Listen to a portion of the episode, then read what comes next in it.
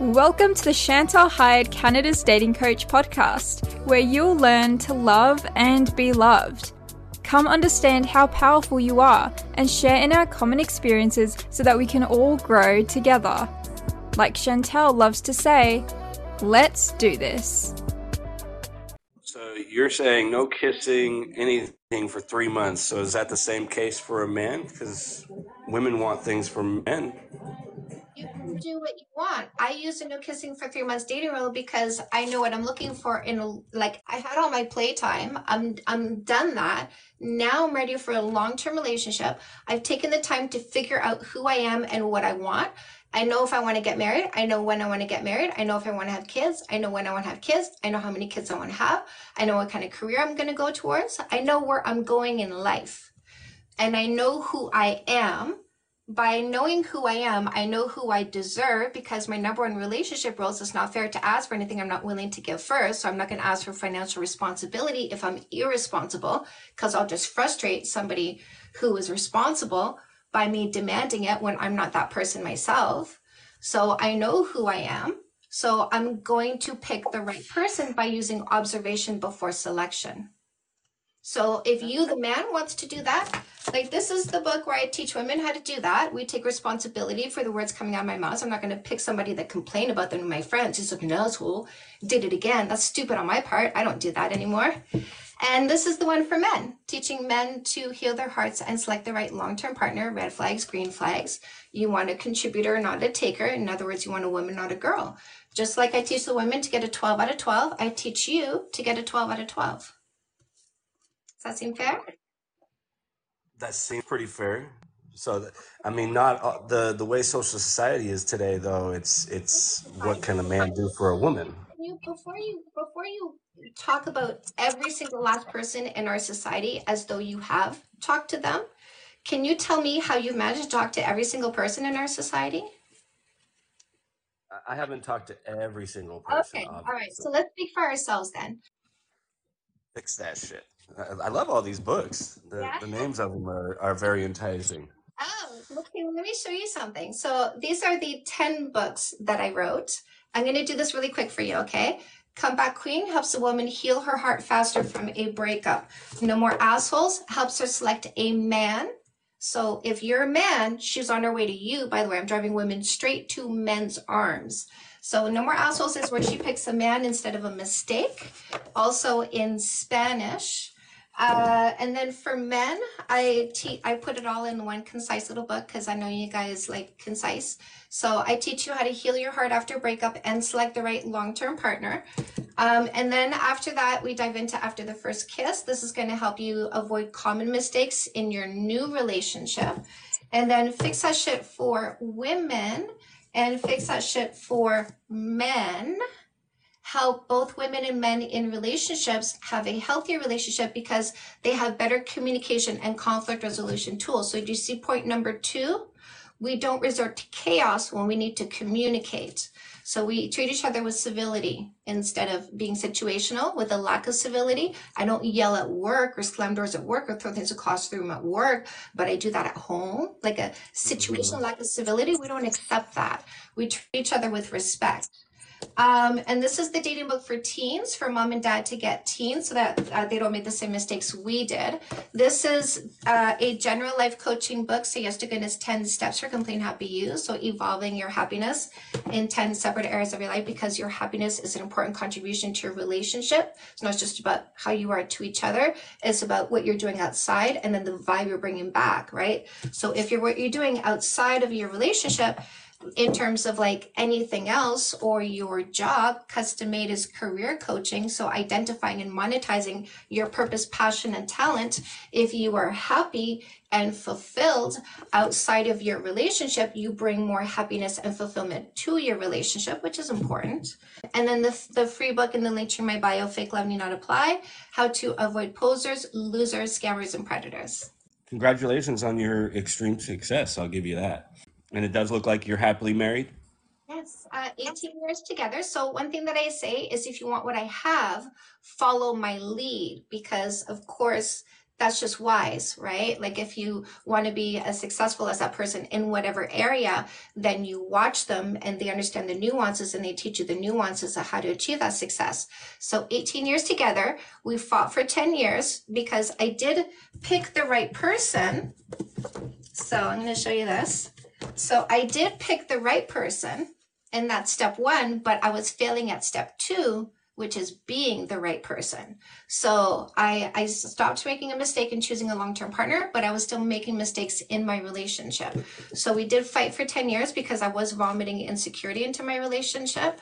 Uh, but we haven't had a fight, or I, we did fight for 10 years, but we have not had a fight in eight years now.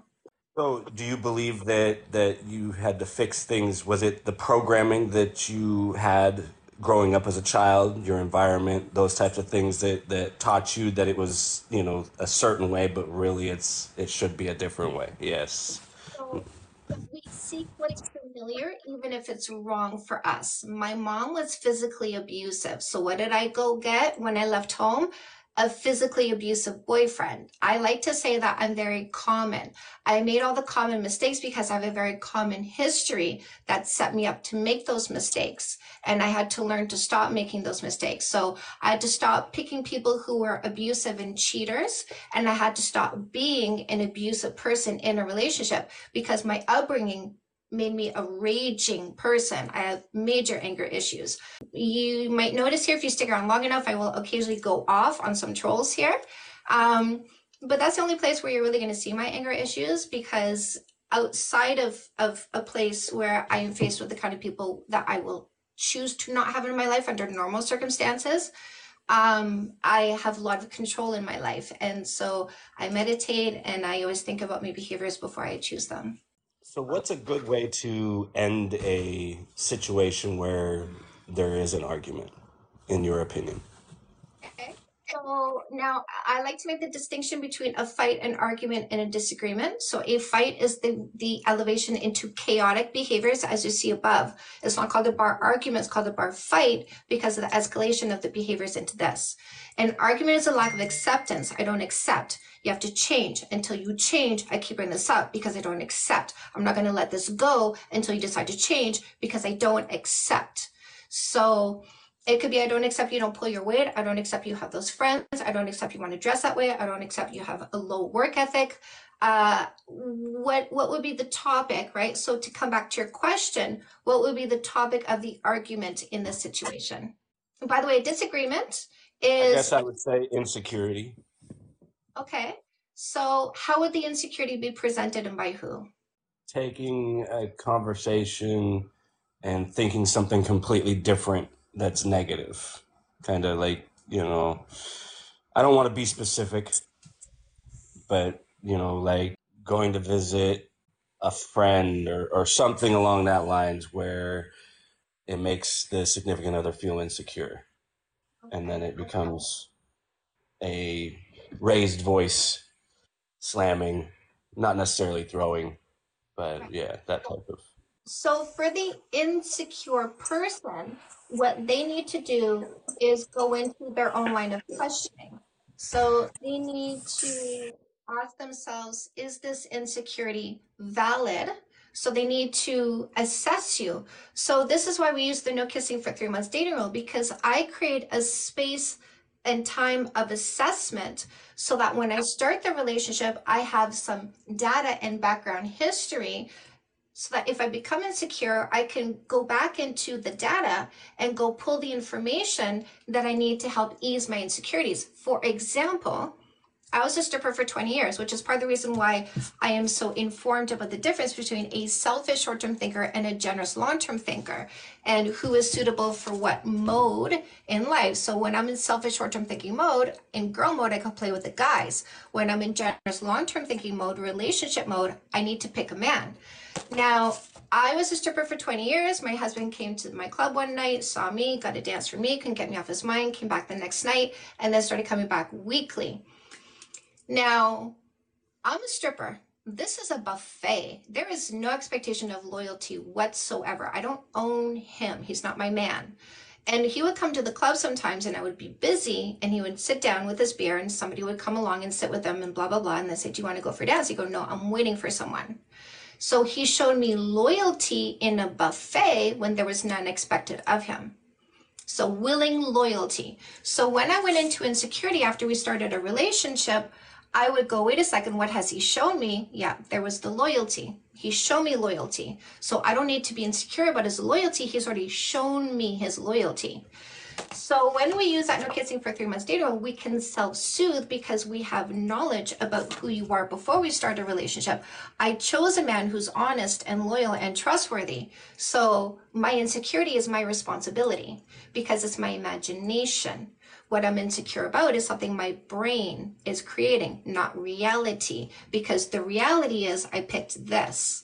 So then what I need to do is address my own emotions instead of turn those into behaviors. That would be the functional thing to do. I need to go meditate. I need to go remind myself who my partner is. I need to go write down everything he says and does to show me that he loves me and is devoted to me because right now I'm going into amnesia and that's not fair to my partner. My partner has already shown me who he is. How dare I practice amnesia and accuse them of something they're not doing just because of my imagination? That's not fair. So that's what I would do if I was functional. In a dysfunctional situation, I would not use a no kissing for three months dating rule, not have history on this partner. These insecurities would absolutely blow up my brain because I don't know who I'm with.